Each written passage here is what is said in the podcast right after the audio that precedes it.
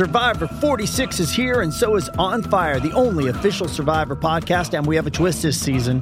The winner of Survivor 45, Dee Valladares, will be joining us every week. We're going behind the scenes of the biggest moments, the how and the why things happen, and the strategy and analysis you can only get from someone like me, a Survivor winner. Listen to On Fire, the official Survivor podcast, wherever you get your podcast.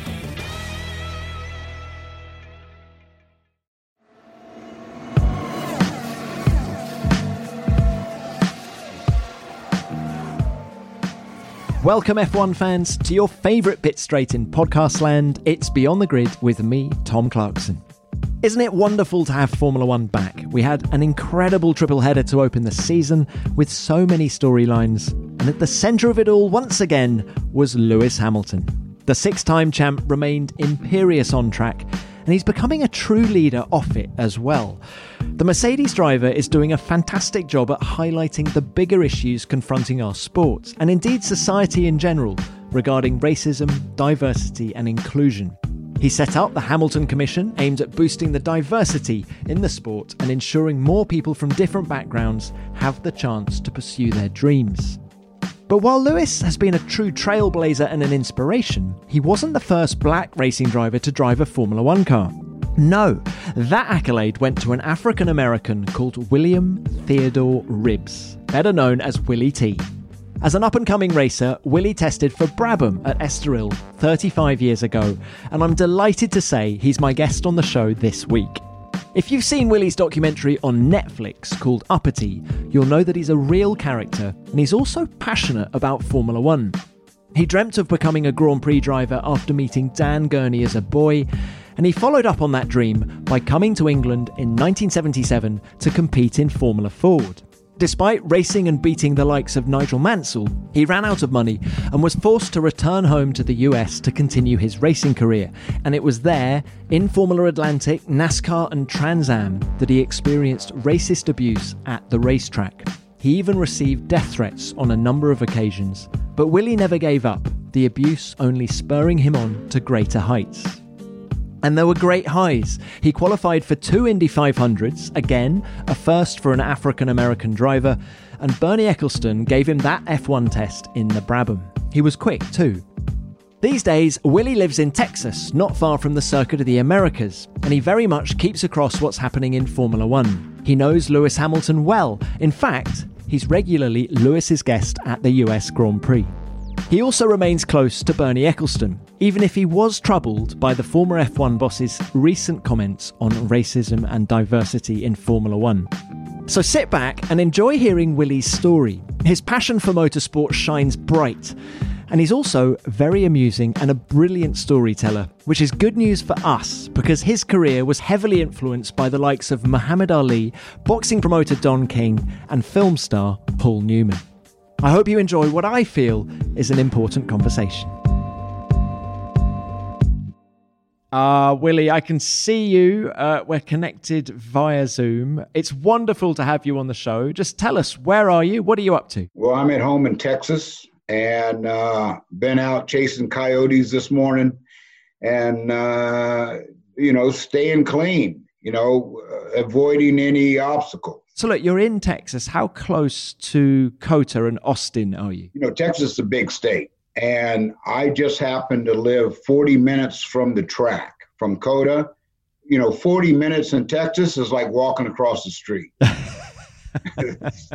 Everything. I mean, you know, walking to my mailbox takes 10 minutes. And have you been to the US Grand Prix at COTA and been involved in the racetrack in any way? I first saw the track when it was dirt you know, the the contractor out there took me out in his uh, in his rover and showed me uh, the property, and they had already started moving dirt. So uh, that was the first time that I had actually been to what was called COTA. There was nothing there, just dirt and tractors and bulldozers.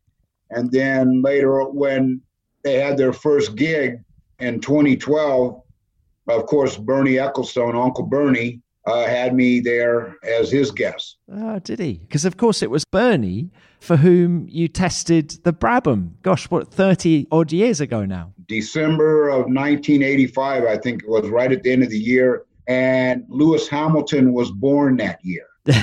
now you're showing your age. Willy, can we talk about that test actually? Because um, you know it was it was a momentous moment uh, for lots of reasons. You were the first black man to test a Formula One car, but it was also a return to Europe for you because you began your racing career in England in 1977. How did that test with Brabham come about? Well, actually, it started uh, when I was in England. That it, the plan started then. Bernie Ecclestone when I was racing in the Dunlop Championship in Formula Ford, him and Gordon Murray came to uh, Brands Hatch. It was my fourth race. And they came up to me and they introduced themselves. And Bernie just said, Keep up the good work. Uh, we're watching you. And wow. that was the introduction. You know, after that, I knew uh, my whole reason for going coming to England was all answered. All the uh, questions were answered. And over the years, he kept up, and I couldn't stay in England. I would have stayed and went on to Formula Three and, if necessary, Formula Two. The whole objective was Formula One. I mean, Emerson Fittipaldi sort of gave me the playbook uh, and what he did. He went from Brazil and went to Formula Fords and, and I think 1970 and and did real well. And then Piquet, they everyone came over. Ayrton Senna, of course right? If you wanted to be a Formula One driver, you went to England. That was Harvard. You were very successful in England as well. You won won the championship, six race wins. So how come you couldn't stay for 78? What happened after that? Ran out of money. Right. That first year, my parents paid for it. But, you know, to move on to Formula 3 was going to take way more money. My my sisters and brothers were not going to let me spend up their college money, right? They they had to get a piece of action too. They all had to go to college, so I had to come home, and I didn't want to come home. You didn't want to come home, no. No, no. I would have if I could have stayed. I would have stayed. Did you contact Bernie to see if uh, he would help pave the way with a few dollars? I didn't have that that close a relationship with him at that time. I mean, he uh, he's never told me no. Never. And there were some favors that he needed from me that I delivered on as well that uh, I won't discuss. It'll be discussed in in a book. But uh, you know, he's been an, an awesome human being, and there's no question that between him and Ron Dennis, have put uh, Lewis Hamilton where he is today. They saw the value of Lewis Hamilton. Bernie saw the value of diversity in Formula One, Formula One is light years ahead of anything that America's doing. Light years to this moment. And that's thanks in large part to Lewis Hamilton these days, isn't it? And uh, particularly this year. I think what that young man is doing is fabulous. Formula One is a worldwide sport, huge platform. And for him to take a stand, because a lot of athletes, especially the ones over here in America, they're afraid of losing money they're afraid of losing their commercial value. Lewis put it all on the line. And I'm watching these other drivers in Formula One. All these young drivers, they're all manning up. They're manning up and doing the right thing. And, you know, that's what, you know, uh, Muhammad Ali did. Muhammad Ali manned up. Well, that's what you have to do. I'm all, I'm proud of them. And I'm proud of Formula One and Mercedes, more importantly. Mercedes, I'm, I'm dressed in all black right now because of Mercedes. it was a white T-shirt until recently, and it's now a black, a black one because they've changed their colors. Yeah, well, it's hot here in Texas, so wearing this, I'm really sacrificing. Listen, Willy, can I, I, I, There's lots I want to talk to you about, sort of um, diversity in motorsport, but just to, if we can go back to that test at Brabham. Okay, so it's December of '85. Bernie, I assume, gives you the call. You get a phone call. You get on a plane and what happens next? Well, I got a uh, I got a phone call from Herbie Blash. He says we're testing, and the big man wants you to be uh, over here for it. So, and that and the test was actually planned in June in Detroit when Don King and Bernie Ecclestone met, which was prearranged. So the test was planned in June and uh, when it was time to uh, be at Estoril, uh, Herbie Blash called and said, uh, "Get on a plane. We're we're running you." And so I got I went over there, and it rained for the first three days. And Charlie Whiting didn't want to send me out in the rain for the first time in uh, BMW Turbo that had a, a on and off switch. There was no mid range with the, that BMW Turbo. It was four cylinder. It was either all on or all off. And when it came on, uh, snapped like a whip. So who else was there that day? Well, I mean, it was a full-on uh, Formula One test. So was Piquet there, or? Oh yeah, oh yeah. And Piquet, he was funny. And Nelson and I have always been good friends. And Nelson, he just went to Williams, and he says, um, he says, I, I, just want to tell you, uh, this car is very difficult. It's, it, it's on and off, you know, and in his Brazilian accent, he says, uh, it just the Williams is six cylinder is easy power band and no problem. He says, just be careful. That's what Nelson said. He was just like a like an older brother, right?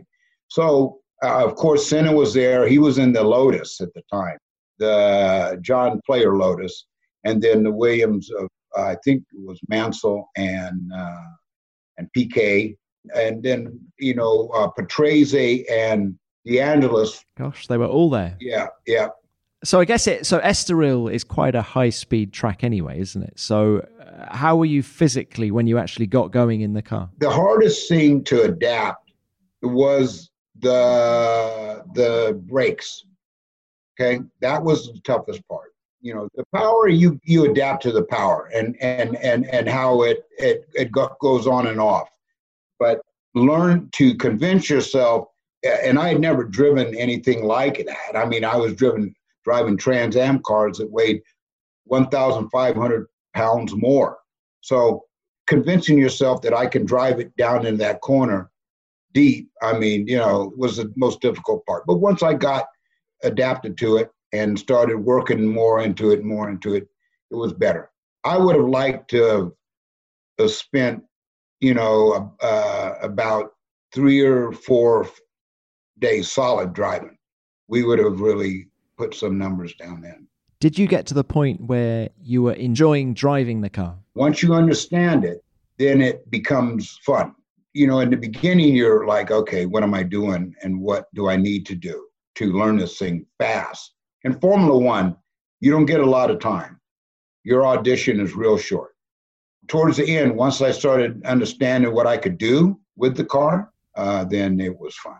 And were you quick? Don't be modest. I wasn't uh, the the top five guys, but I was definitely in the mid pack, and uh, I was happy with that because all those other guys have been running right.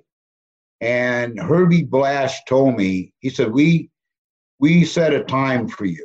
Well, you exceeded the time by over a, a second, so they were happy with that. I would have liked to have done even more but you know we were fighting weather more than anything. Was there ever talk of another test, a second test with the team? No. Bernie was starting to phase himself out of Formula One. Uh, six months later, I think DeAngelis was killed in the Brabham testing of Paul Ricard. And then uh, not much longer after, I think Bernie, you know, juggling two acts at the time, Formula One and owning a team. And then eventually it came to an end. But then I ended up going to race for Dan Gurney after that. Of course, in IMSA, the sports car series in America. Yeah, in IMSA, and then and then there to uh, IndyCar. Yeah, just so that F1 car, the Brabham BT54, was that the fastest car you ever drove? Oh, by far, by far. As far as uh, being on a road course, now IndyCar on an oval is really fast, right? But on a road course, yeah, without doubt. I mean, way faster, not a little faster, way faster. Did it whet your appetite to, you know, want to get back into Formula One again, or was it a box ticking exercise for you in that, okay, I've done Formula One now, I'm going to go and focus on IndyCar? Oh no! If if I could have gotten the opportunity to continue, I would have done it. I mean, that was my ultimate goal. That was the reason I went to England in the first place was to be a Formula One driver. So Formula One is very political, very political. And if there would have been a, a multinational company or even a, a huge American uh, conglomerate that would have supported me, I would have stayed there. If, for example, Shell Oil would have called Bernie and said, We want Willy T in that car, Bernie would have put me in the car. How fantastic. You, you obviously did have a, a, a wonderful relationship with Bernie, but can we wind the clock back even further now and say Willy, why motor racing? Well, I mean, that's what I grew up. My family had the money for my dad to be a race driver, only uh, a and, and just hobby. He did it as a hobby. He didn't do it professionally because we had a family business. I was born, then he would, went to cars. And uh, so I was going around the country with him as a young kid, watching him race and helping him. And so I knew from the time I was nine years old what my career was going to be.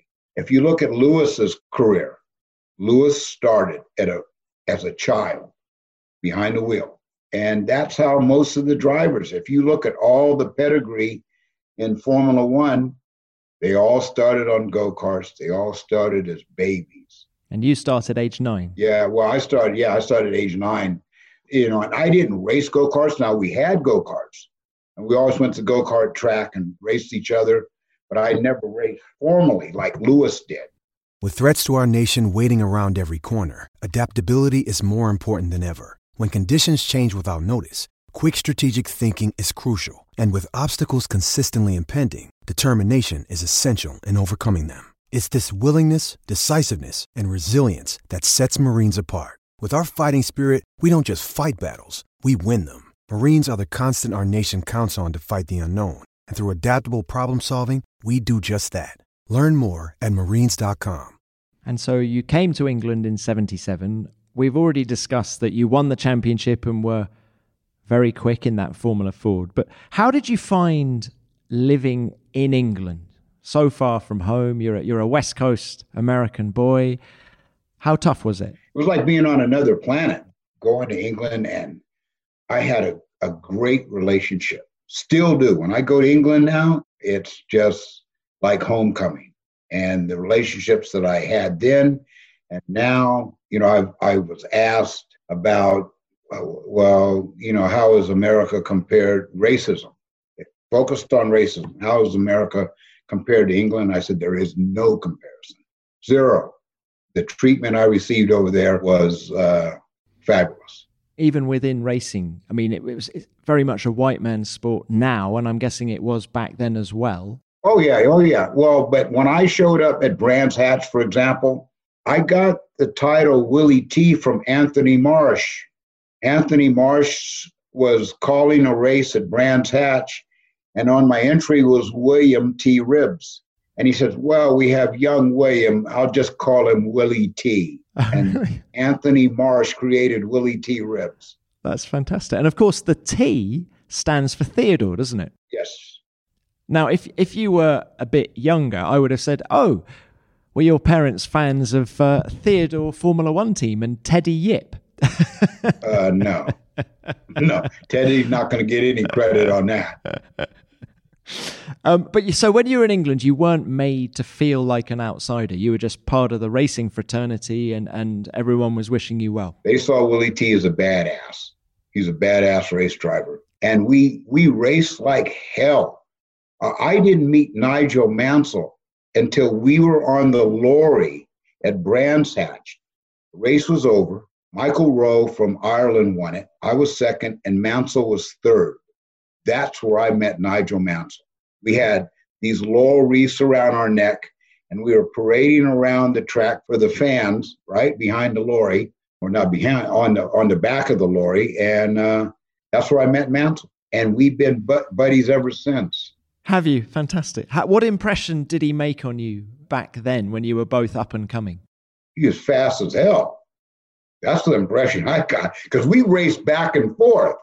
The three of us, Roe, myself, and Mansell, we were 50% sideways everywhere around the whole track. I could read his name and number on the side of his car all race long because he was sideways and it was just it was great. Nobody banged into each other.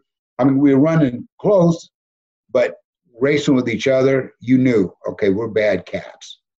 We're some bad cats. And we're going somewhere. And that's the whole objective.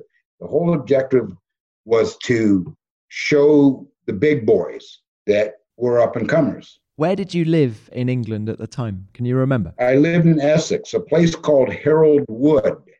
I guess it was close to Romford. And I didn't know my way. I, I lived a little bit in Harold Wood, Essex. I lived in Iver Heath, Buckinghamshire for a while. I moved around a little bit, but everywhere I went was great. So then you return to the States in 78 because you ran out of money. You mentioned that earlier. And then you went to Formula Atlantic, I think it was next, wasn't it? Was your success in the UK recognized by the US racing fraternity? Some recognized it, some ignored it. The Formula One industry, the people in Formula One, Ross Brawn, for example, awesome human being, right? They recognized my uh, talent. And Bernie, of course, did. You know, there were many people in the sport that knew. In America, they sort of they didn't treat me as well, and to this day. But it is, you know, I I don't re- have any regrets about it. I mean, that's who they are. But you feel your treatment down to ethnicity is that what you're referring to? That held you back? Oh, sure, without without question without a doubt. Anybody that says it's not is lying. That's what it is. That's what it, you know, the sport reflects that. And the, now the sport is trying to change that image, right? Formula One is out in front. They're trying to diversify the sport where new millennials, kids today, they are going to be the bread and butter for auto racing. And if kids today are turned off by the lack of diversity or the lack of opportunity, and they know, they know, they they see it, then uh, then the sport is not going to succeed. So, were you not given drives, for example, because of your color? Oh, absolutely, absolutely. Well, I mean, there's drivers that have gone to England. There's drivers that have been successful over here that got an opportunity. They got an opportunity. There was opportunities I didn't get. That's a fact. But I didn't quit. I kept going and I kept pushing. And there was always the good. Okay. There's going to be the bad, and they're all out there. They're out there today. Those people who are hating on Lewis Hamilton for the position he's taken. Okay. But then there's the good. And the good always pushed the bad out of the way. And I had that. I had that with Jim Trueman. I had that with Paul Newman. I had that with Dan Gurney. They knew, they hear, they hear what's going on. They blow it off and they push me around those obstacles. And where were the obstacles most prevalent? Was it one particular category or? It was probably, I would say, corporate America was never supportive of LT Ribbs. Never. Uh, especially once I got to IndyCar.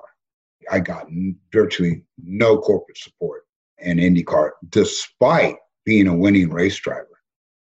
I mean, it wasn't about color uh, in my case, as far as winning and losing, because I could win, and I did win, and I won a lot. So it was a huge obstacle then and still now. And you know, if Formula One they want to open the door up to diversity, well, Chase Carey knows where to find Willy T. Ribbs. I'll help you open that door and help you un- uh, understand why you should open the door and and how to do it and get the message. Lewis is a great ambassador for that, but if there's anybody that really has got the battle scars, Willy T. Ribbs has got them. You look at what he's dealt with, there's no comparison to what Willy T. Ribbs dealt with. No comparison just for me wanting to do what is my right, my right and my ambition, I I was uh, getting death threats. From who, Willy? Oh, I got letters. Well, when, especially when I was uh, uh, trying to do NASCAR, I got letters, and you get phone calls. I enjoyed the letters because they couldn't spell, they couldn't write a sentence, but they could get the N word right. They always could spell the N word right. But Killia was with like one L, right? It was Killia. Well, there's two L's in Kill. Uh, Willy, you're being quite flippant about it now, all these years later. I was. The, I was even more then. Really? Oh yeah. I come off a ranch. We know how to protect ourselves. I grew up learning how to protect myself, and was very good at it. Me and my cousin, who's six foot five, 280 pounds, who played football, he was with me all the time. Big Donnie, he wore a cowboy hat. He was a massive man. And we would sit back and, and have a beer and read them and laugh because we knew you, you guys, they make all that tough talk. You're not going to do a damn thing. Well, except, Willy, can I point you towards Talladega 1978? That NASCAR race where didn't you ask at the driver's briefing, can you overtake on the grass or something, didn't you? Yeah. just to wind everybody up. But I mean, there there is a serious story there. Can you just tell us about what happened that weekend? Well, I got there and I was excited, okay, about going to the race. It was going to be my first stock car race. There were some drivers I wanted to meet. One of them was named David Pearson. He's called the Silver Fox. And when I was brought to meet him, he didn't even want to look at me. I wanted to just say hi and that I liked him and his style and how he raced totally blew me off. But when I first got there, people would walk by me and spit near my feet. So are we talking other drivers would do that? Uh, one driver, uh, one driver for sure. All the rest were just personnel. By then, after that, I got the message after it happened a few times and then I thought, okay, um, if you boys want to piss me off, okay, you did. And now I'm going to get in the driver's meeting and, and, and ask the question that none of you dumbasses have ever asked. And I did. Can you pass on the grass? And there was a reason why I asked that question. But uh, if you want to provoke me, I'll uh, I'll swing. You throw the pitch, I'll swing. I'm not going to turn another cheek. Never have and never will. Okay, but what happened next that weekend at Talladega? Oh, that was it. I mean, uh, just the question made me uppity. I became uppity after that. That's where the title uppity came from. You're referring to this wonderful Netflix uh, film about your life, aren't you? Uppity, oh, yeah. Yeah. Uh, yeah, uppity, right here. Yeah, I can see Netflix. you're wearing a hat. Yeah. and uppity right now is a hit. It is huge. Anyone um, listening who hasn't seen Uppity, it really is sensational. I, I, I was watching it last night, and it's an amazing story. Willy T, yours is an amazing story. But you then became uppity at Talladega, and they said, "Sorry, you are not racing." Is that what happened? Well, the promoter, the promoter realized that this could be a, a real problem. That was just the tip of the iceberg that one, I wasn't going to turn the other cheek and I wasn't going to be their house, act like their houseboy. Okay. When I first got down there, I went to the restaurant at the hotel I was staying at, and all the waiters in there were African American and the cooks were African American. And I walked into the restaurant. They looked at me and they just sort of stared. And then the waiter says to me, after I had gotten my food, my breakfast. The waiter looks at me and says, You're a little crazy. I said, What you say? He says, You're a little crazy. They ain't used to anybody like you coming down here. I said, Well, they better get used to it because they haven't seen nothing yet. I was not going to take a back seat and I was not going to play a second class citizen ever. I didn't grow up that way. I grew up from a, a well off family. What the hell you think? And that's how I dealt with them. I will respect you, but you have you're going to respect me, and I'm going to treat you just how you treat me. That's how I was raised. Got nothing to do with skin color. Got nothing to do with gender or race. How you treat me is how I'm going to treat you. Did you ever consider giving up? No, never, never, never. My grandpa would have kicked my ass. oh, he would not. He had no tolerance for failure. He had no tolerance for playing the victim. I never played the victim. He had no tolerance for that. He wouldn't even spoke to me. He was born in 1899. He started a business in 1927. He was very successful. His uh, message was if I can do it at the time I did it, you can do it. He obviously had a big influence on you, your your grandfather. I, I don't. What did he make of you wanting to become a racing driver? Well, he didn't want me to become a racing driver. He hated racing. My dad was spending up so much of the business money racing. I mean, he hated he hated racing, and you did not talk about it. You didn't mention racing around him. And then I, you know, when uh, when he found out I wanted to go to England, he said, "You're a damn fool." He says, "I just uh, built this business for you and the family, so you would be in control of your own destiny, so no one could tell you what to do, that you would be your own boss."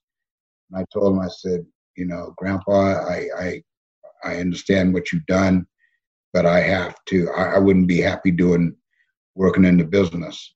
He said, "All right, you go do your thing," and I did. And when I he was happy when I did well in England, uh, he started paying attention, and I could talk with him a, a little bit about racing. When you started having big success in Trans Am, I'm sure your grandpa was very happy. But tell me about this um, relationship you had with your teammate David Hobbs. Of course, a Grand, an ex Grand Prix driver, seven Grand Prix. In the film Uppity, you say that your relationship with him got personal. What did you mean by that? Well, uh, and David Hobbs, you know, I I I love him when he drinks. Anyway, he uh, expected me to be the number two driver. When I signed with the team, he was David Hobbs, the veteran with all the experience. I was supposed to finish second behind him. Well, I didn't go in with that. That was not what uh, I was told, and I wouldn't have done that anyway. Fastest man wins. So after the actually it was after our very first race, the honeymoon was over. After the first race, because he he saw you as a threat immediately. Oh, oh yeah, I was. I the very first race, I I out qualified him in the very first race. Did the situation improve with him, or never? Or never? No, it did not. It went steadily downhill, and then it sort of just got to to the bottom. And we we were we started at the top of the hill. We just stayed at the bottom, and I was fine with that. He's a race driver. Okay, I I expect him to want to beat me. I expect all those boys that are racing in Austria. Those boys want to beat each other. You know, it's not personal as much as it is business. So I understood his position. Have you ever been friends with any teammate you've ever had? Oh yeah, oh yeah. Mark Smith and I were great teammates in IndyCar. Chris Cord, Dennis Aase. When I was with Gurney, great teammates. Yeah, that was about it. It's not a long list. yeah, not not. You really don't. You're not sweet kissing cousins. I mean, even uh, uh, uh, Bottas and Hamilton. I mean, you know, they they're uh, teammates, but we're rivalries too. And you know, any man that wants to be a race driver, a serious one, wants to win. And you know, you're uh, you're usually your your teammates your biggest rival. Now, look, your contacts book uh, is the envy of crikey, probably everyone. And there's just a few people I wanted to ask you about. One was Muhammad Ali, because I believe you met him when you were in England in 77. I did. I Met him. Uh, one of the motorsports press told, called me and said, Muhammad Ali's coming to town. We'd like to get a picture with you and him. So I knew he was staying at the London Hilton. I uh, knew that he got up and ran every morning at 6 a.m. in Hyde Park. So I waited for him. At uh, actually, I stayed. I, I stayed up all night. I went to Ronnie Scott's jazz club in London, and I watched Dizzy Gillespie play at, at, until about three in the morning, and then I went. You know, I sort of, you know, hung out there until they ran me out at four in the morning, and then I went back to the London Hilton. I waited out. I waited for Muhammad Ali till six a.m. He came out right on the dot, 6 a.m. out of the elevator. And I asked him, could I go jog with him? He told me no. He said no. And he was by himself. I said, Well, I've stayed up all night to run with you. He said, You you shouldn't have done that. I said, Well, I did. So he said, Okay, you you run behind me. So I I of course ran. you had to be behind, yeah. yeah. And so for the first 10 minutes, he didn't say anything. And then he he said, uh, he looked over his shoulder and he says, What's a black boy from America doing over here? What are you doing here? I said, Well, I'm drive I drive race cars. What? I said, There's no black race drivers. I said, Well, I am. You ever get scared? I said, No, sir. I said, You ever get scared of Joe Frazier? And he stopped right in the middle and turned around and said, mm, I, will knock you out for saying that. and that, that was how the relationship began. That's amazing. Wow. And then did he become a friend? Did you stay in touch with him after? Oh that? yeah. Oh yeah. He he became a mentor. He was advising me on what I was going to deal with. You know, Henry Ribbs gave me the the old alligator skin on how tough you got to be and determined. But he was warning me about the opposition I was going to get, not necessarily in England, but when I back in America, because he came from Louisville, Kentucky. He knew what NASCAR was about.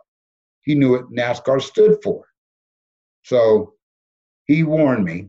Did he ever come to any of your races? No. His trainer did, Bundini Brown, who invented float like a butterfly, sting like a bee.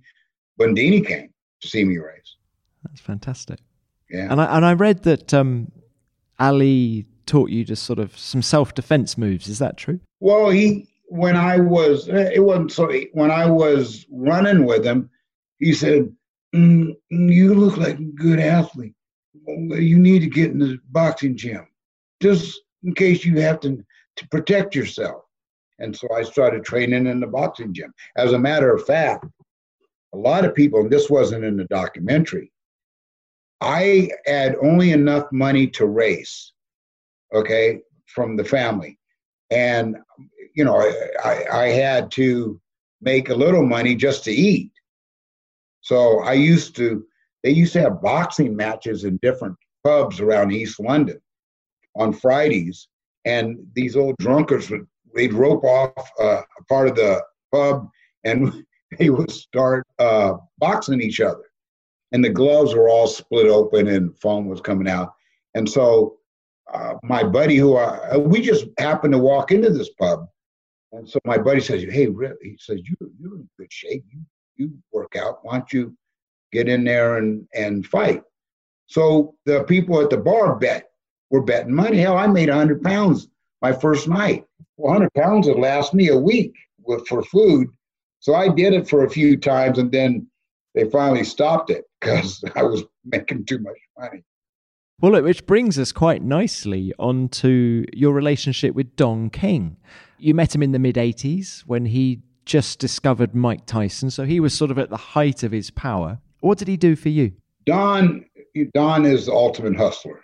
He gets things done, and because of boxing, because of Muhammad Ali and the and the major fights that he was putting on worldwide, he had a lot of connections. So it was Las Vegas 1984.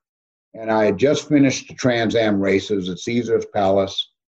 And uh, I got out of the car. I think I finished fourth. The, the, year before, I won. And 84, I, I had a flat tire. I finished fourth. A courier from Don King. Now, there's not many black guys that are racetracks, especially with suit and ties on. So I get out of the car, I'm taking my helmet off, and this guy walks over to me, black, says, um, Could I have a, min- uh, a minute of your time? I said, Yeah, go ahead. He says, uh, Don King would like to meet you. Because Don King was having a fight. The race was at Vegas, Caesar's Palace. Well, right down the street at the Riviera was a Don King fight. So he sent a courier over and said, Don would like to meet you uh, if you'd like.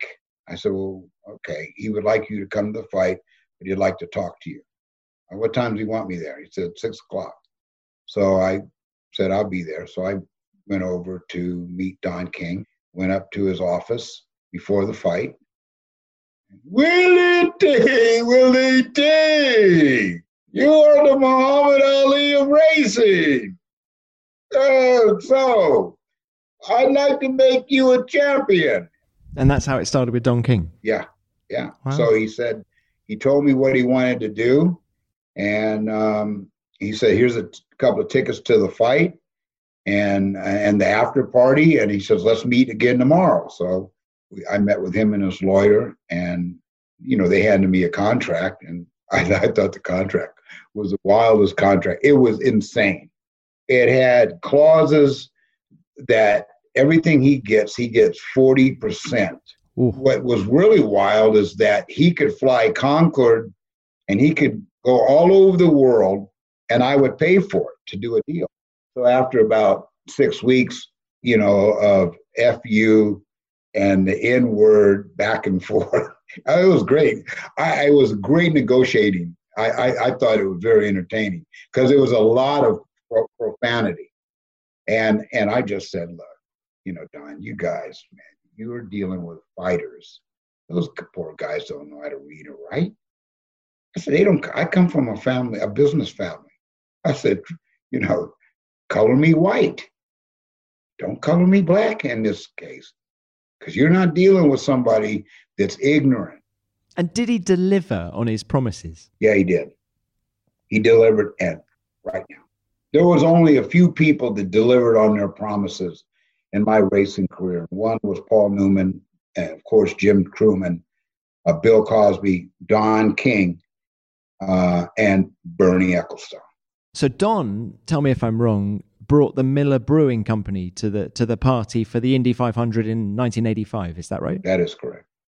He brought Miller Brewing Company, and he called. He he had a really uh, close relationship with the president of Miller Brewing, and he called him and said, "Hey, I want to do this for Willy T. You know who he is. He needs no introduction. Would you do it?"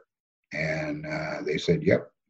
But unfortunately, that 85 Indy 500, you didn't qualify for the race. And, well, you walked away, didn't you? You walked away. Yeah, I walked away from it. The, the, the team manager, who was the engineer as well, uh, him and I, uh, it was uh, oil and water right from the start. I could tell he didn't even want me there. And I knew it. And Indianapolis is not the place where you have bad communication. That's not the racetrack. You can have it maybe at some other racetrack, but at Indy, uh, other than the Isle of Man, Indy's the most dangerous place in the world. And how bad was the car that year? It was bad, and I was trying to figure out why they, they couldn't, why I couldn't get any uh, communication. I got a phone call from Jim Trueman, and Trueman said, "Get out of it, get out of it." Because he thought you were going to hurt yourself and have an accident. He just thought it was going to be a bad uh, ending. I I was smart enough to know that this is not going to work, so there's no sense in kicking a, a can down the road. Let's just uh, do it some other time. Okay, so then fast forward six years, and you're back at Indy trying to qualify and, and, and really significantly managing to do so. And the footage is incredible. The last 15 minutes of bump day, you squeeze in. Even now, all these years later, do you still feel emotional when you think of that achievement? Well, yeah, it was a big deal. And it was a big deal worldwide. Probably the most satisfying part of that is that it wasn't a lot of money. Bill Cosby wrote a check for $350,000 to do Indy takes a million dollars just to do that one race to be competitive. So with that 350,000, we had to buy a car, we had to have engine, we had to have the components to do it. What made the difference? Tim Wardrop from England, phenomenal engineer. He'd won Indy twice as an engineer before that. And he was just brilliant. And the team that Derek Walker put together with Wardrop and John Waters and Lori Garish, just some really smart guys. We didn't have a lot, but there was some just, I mean, if we would have had a million dollars, we'd have been front runner. But we made it. We did it. We qualified despite the engine failures that we were having with the Buick engines because Buick had a bunch of bad rod bolts and they were snapping. So I wasn't getting a whole lot of practice. And at Indy, you've got to run. You've got to run. And drivers will tell you whether it's Fernando Alonso. Ask Alonso how tough Indy is. Ask Nelson Piquet. Indy is a very tough place. Fernando Alonso failed to qualify for Indy last year, didn't he? Exactly. And Indy don't care who you are and how many championships you won. It is a very difficult place, and it can get into your head. It can get Indy can get into your head, and so you just have to stay cool. And we uh, we you know stayed cool and we got the job done. And to get into the show in those days was really hard. There was a lot of cars that attempted to qualify in those days, and uh, we bumped out Tom Sneva. He had, he had won the race in '83. Yeah, that's crazy. And of course, you then go back in '93 with Nigel Mansell, brings you back to Nigel, same race, and do it again. I guess these were the most high profile outings in your career. Is that fair? Absolutely. Indy's the biggest race on the planet. Formula One, without question, hands down. There's no bigger championship in, uh, on four wheels. Formula One is it. If you want to be a, a champion, Formula One is the crown you want. If you want to win a race, Indy 500 is the race you want to win. Because it's such a big deal, being in the race means a lot. You know, you, you go to a Grand Prix, for example, you're in Austria, three days, Friday, Saturday, Sunday you're on a plane to the next show, right? Indy, you're there for a month. One month. You wake up in the morning, you eat breakfast, and you know you got to go fast. Okay? You go back to bed, you go to sleep knowing I got to go fast. And if there was anything that I could say might relate being in war, would be at Indy for a month. You're there. You can't leave it. you're there. You're stuck there, and uh, until it's over. And you watch these guys hang it out, and you watch guys bang into the wall. And when you hit the wall in Indy, oh, uh, you've hit a wall. Anywhere else on the planet, you hadn't hit a wall until you hit a wall in Indy. Now, look, talking of a, a metaphorical wall, did your success in qualifying for those two Indies encourage diversity within IndyCar or indeed American motorsport? Did you get letters from young black kids saying, I really want to be a racing driver like you, Willy? Or Oh yeah, I got that. Uh, there was a lot of interest.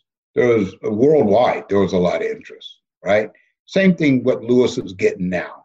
That's what Lewis is getting. Well, I got the same thing. But did anything come of it though? No, corporate America turned their back on me. Uh, manufacturers, the engine manufacturers, they did not participate to move my career along, which would help the sport motivate diversity. So it was just a, there was a peak of interest, and then what? Within a year, it was back to how it always had been. Is that what you're? Oh yeah, yeah. Nothing, nothing's changed. Even today, since Formula One took the bull by the horns, and Lewis Hamilton took the bull by the horns, and started pushing diversity then they all jumped on the bandwagon, right? Lewis was the first. And now they're all, you know, IndyCar and all. You know, those guys over here, you know, especially IndyCar, you know, they, they talk a big game. They're like a guy that meets a girl at a bar, talks about his manhood, and then she finds out later uh, it's shorthood. So that's what they're they're talking about over here. But Willy, if you you know you achieved your success, why did it take another thirty years and Lewis Hamilton to create the wave of, of momentum that we have now? Well, Ron Dennis created Lewis Hamilton. Let's face it. I mean, Ron Dennis uh, is uh, wrote the playbook on on how to bring diversity. But it's still taken Lewis 14 years to get to a position where he's at now in which he can try and make serious changes? Well, I think he had to, you know, and, and maybe he could have did it earlier. Okay. However, you gotta, you know, you gotta build credibility. And six world championships builds credibility. There's nothing more credible than that. He now can use that. Formula One can use it. And they should use it. Okay. Take Lewis Hamilton's brand, which the whole world has seen, and and bring these kids along and for the survival of the sport, not just bringing diversity to the sport, but for the survival of it. And how much do you think Lewis can change the sport? He can change a ton. I would like to uh, team up with him on that, right? Because Lewis ran into a lot, a lot of opposition, but he didn't get death threats. I know a little bit about how rough it is. And same with this young kid in NASCAR, Bubba Wallace. Those boys don't know how tough it was. But I dealt with it a different way. I did. I never uh, complained about it. If I dealt, I dealt with with my fists.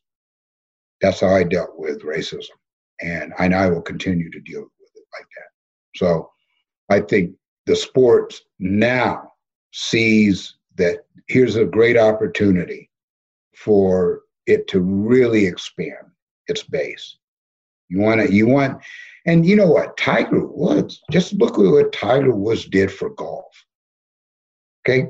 Golf, you know, Arnold Palmer and Jack uh, uh, Nicklaus, they were, they were uh, great for the sport. But when Tiger came into golf, it became massive. Okay, well, Formula One is seeing that with Lewis. Okay, don't don't uh, keep that momentum going. Bring on the next Lewis Hamilton. Formula One has got drivers from all over the world, from different countries. Formula One looks progressive. None of the other sports do, despite NASCAR having Bubba Wallace. Is Bubs there for show or is Bubs there for go? Well, Lewis is in Formula One for go. How well do you know Lewis? Well enough to be his guest in his pit. In uh, COTA, you're, you're Lewis's guest. Oh, oh yeah, oh yeah. And and his dad, Anthony. I love his dad. Yeah, wonderful family. Yeah. Are you his guest at COTA every year? Not every year. It was mainly uh, most time Bernie's guest. Uncle Bernie, I love him. There was a statement he made recently about uh, racism. I'm going to talk with him and and let him realize the difference that racism creates hateism. Okay. And I think he was confused about that, you know, saying that, you know, some blacks are more racist than whites. No, Uncle Bernie, blacks will become haters, not racist. Racism creates hateism. And do you still know Bernie well enough now to pick up the telephone? Oh, in a heartbeat. When he was, uh, when I asked him to be in the film, Uppity, no questions. No, when do you want to do it? That's my Uncle Bernie. Love him. Bernie's a, a father again, isn't he? Well, you talk about statues. What he did at 89 years old, he should have a statue on every corner in London. Okay, every corner should be a Bernie Ecclestone. what he did at 89? No, I mean that is that is Superman status. Superman. Yeah. Yeah, well, he did. A, he's certainly done a lot for Formula One, but Formula One is now it's a new era with Liberty, with Chase, with Ross, and uh, they've got the ball and they're definitely running with it as well, aren't they? Well, I love Ross. Ross and I've been friends for a long time, and he can get the job done. And if he's involved with diversity, things are going to happen. And I hope uh, Mustachio has got Ross's back. Is that what you call Chase? Yeah, yeah, Mustachio. okay. Oh wow, what an amazing chat! I feel it's uh, Willy. It's been wonderful to to talk to you and and to realise that you are still so connected with Formula One. Well, Formula One has made it possible, you know, and it's all because of Bernie. But you know, Herbie Blash been a great friend, Charlie Whiting before he passed, and of course Ross. They have always kept me in in in some way. We want your presence, Willy T and uh, and I always and I always give them my presence, and I always give them my respect, and I totally admire what's going on with the kids today and what these young men are trying to do. They're worldwide superstars. They got a worldwide platform. You've said it beautifully. Willy, thank you so much for your time. Wonderful to speak. See you at COTA if we get there this year. I'll see you at COTA or before. Yeah, yeah. Anytime, man.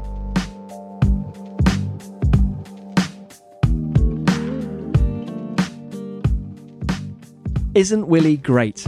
So many fantastic stories, and he's still passionate about Formula One. I can't help wondering what he might have done in Grand Prix racing if he'd had a proper crack at it. And by that, I mean a thorough test programme ahead of going racing. Don't forget that those turbo cars of the mid 80s were absolute beasts, and he acquitted himself well at Estoril. What he had to go through as a driver was outrageous, and let's hope that he and Lewis and the entire F1 community can continue to make a real difference in the fight to end racism. It feels like things are finally happening, and long may it continue. Willy, thanks for your time. It was great to chat, and I look forward to seeing you whenever F1 next races at COTA. Well, that's almost it for this week, but as ever, let me dive into the virtual mailbag to see what you're saying about the show. It seems that many of you are excited about the return of Fernando Alonso next year, and you loved hearing Pat Symonds talk about the two time champ last week. Ralvin Gross said, Last episode with Pat Symonds was definitely one of my favourites. Great insights into Alonso's comeback, work ethic, and early days. Really enjoyed listening to how Alonso compares to greats such as Senna and Michael. And if I had that blank check, I would pick Senna and Alonso in my team. Well, Ralvin, that would be one hell of a driver lineup. For me, it would definitely be Senna in one car, and then a coin toss for either Schumacher or Alonso in the other. Now, Jason Hill said this about that show. I enjoyed the candid, insightful conversation with Pat Symonds this week. Seems like one of the sharpest minds in F1, and not one that we've heard much from, at least as an F1 fan in the US. I like the format, focusing on Alonso's extraordinary talent. As I said last week, Jason, few people in racing know Fernando as well as Pat. In fact, there's a strong argument to say that Pat helped to sculpt Fernando into the phenomenal driver he became. And Wavel Gomez says, Wow, that was an amazing conversation from Pat Symonds. That's why he is my favourite. I can understand a bit about Fernando's outburst, but Honda did manage to make an F1 engine thanks to him. Fernando certainly embarrassed Honda, didn't he, Wavel? And you're right, their engine is now very good. Well, that's it for this week, folks, and I'm sorry if I didn't read out your message, but please keep getting in touch. And if you want to drop me a line, I'm at Tom Clarkson F1 on Twitter, or you can use the hashtag F1 Beyond the Grid. As ever, thanks for listening. Beyond the Grid is produced by F1 in association with Audioboom. Until next time, keep it flat out.